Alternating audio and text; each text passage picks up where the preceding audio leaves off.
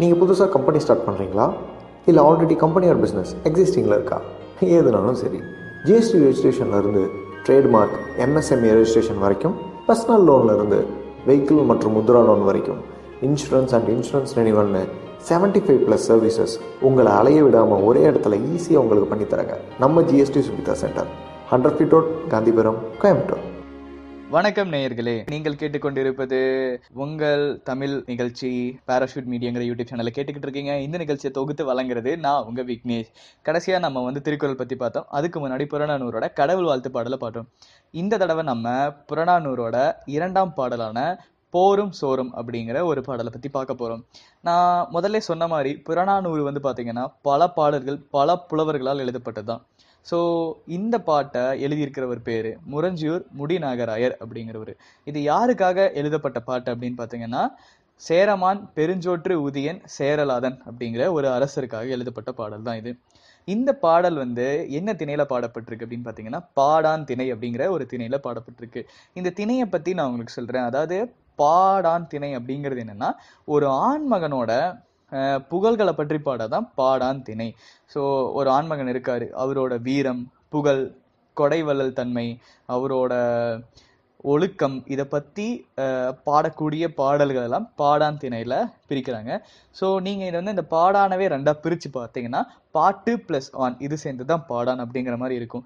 So இந்த பாட்டில் நான் சொன்ன மாதிரி சேரமான் பெருஞ்சோற்று உதியன் சேரலாதன் அப்படிங்கிற அரசன் ஒரு ஆணோட புகழ்களை பற்றி பாடப்பட்ட பாடல் தான் இந்த பாடல். இந்த பாடலோட தலைப்பு போரும் சோறும். இந்த பாடலை நான் உங்களுக்காக பாடி காட்ட போறேன். இந்த பாட்டு முடிஞ்சோடனே அதன் பின் அதோட பொருள் வந்து நான் விவரிக்கிறேன்.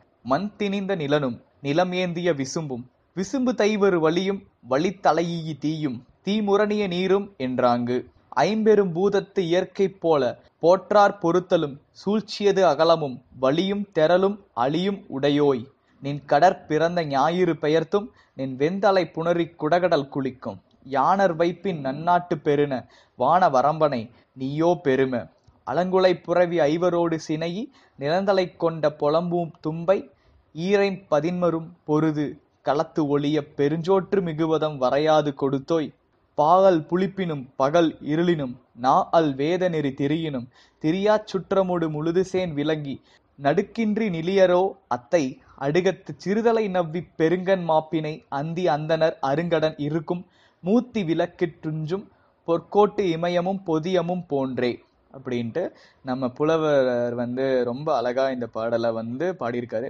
ஸோ இது பாடும்போதே உங்களுக்கு கொஞ்சம் கொஞ்சம் தூய தமிழ் நீங்கள் தெரிஞ்சுக்கிறவராக இருந்தீங்கன்னா உங்களுக்கு கொஞ்சம் கொஞ்சமாக புரிஞ்சிருக்கும். ஸோ எந்த விதமாக வந்து முரஞ்சியூர் முடிநாகராயர் அப்படிங்கிறவர் வந்து சேரமான் பெருஞ்சோற்று உதியன் சேரலாதனா எந்த அளவுக்கு அவரோட பெருமைகளை பாடியிருக்காரு அப்படிங்கிறது. ஆக்சுவலாக நான் உங்களுக்கு முன்னாடியே சொன்ன மாதிரி ஒரு ஆணோட பெருமையை பாடுறதா இந்த பாட்டுங்கிறனால ஸோ இது கேட்க கேட்க நீங்கள் கூர்ந்து கவனிச்சிருந்தீங்கன்னா உங்களுக்கு அதோட பொருள் வந்து ஓரளவுக்கு புரிய வாய்ப்பு இருந்திருக்கும். ஸோ இப்போ அதோட பொருளை நம்ம பார்க்கலாம்.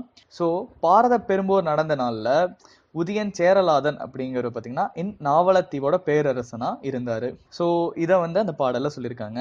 இப்போ வந்து கதிரவன் தோன்றும் கீழ்க்கடலும் மறையும் மேற்கடலும் இடைப்பட்ட புதுவரவாய் குன்றாத பெருநிலப்பரப்பும் அவனுக்கே உரியன. என்ன சொல்ல வர்றாருன்னா கதிரவன் கிழக்குல உதிச்சு மேற்குல மறையுது. ரெண்டு கடல்கள்ல உதிச்சு ஒரு கடல்ல மறையுது. ஸோ அந்த கடலுக்கு இருக்கிற எல்லா நிலப்பரப்புமே இந்த அரசருக்கே உரியது அப்படின்னு இந்த பாடல்ல சொல்றாங்க. அதுக்கப்புறம் என்னன்னா அவருக்கு இருக்கிற பண்பு நலன்கள் என்னென்னன்னா பொறுமை ஆராய்ச்சி விரிவு ஆற்றல் ஆட்சித்திறன் அருள்.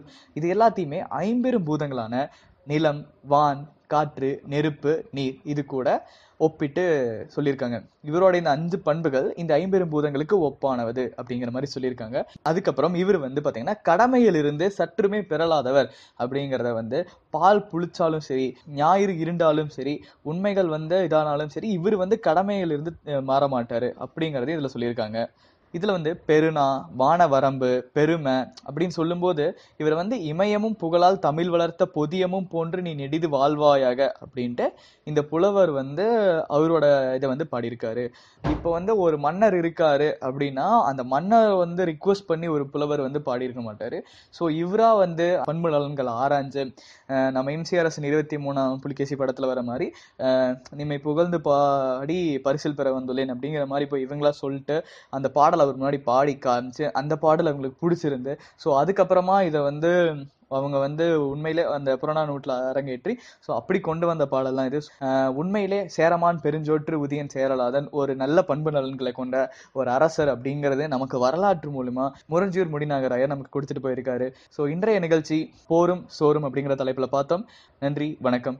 உங்களிடமிருந்து விடைபெறுவது உங்கள் விக்னேஷ்.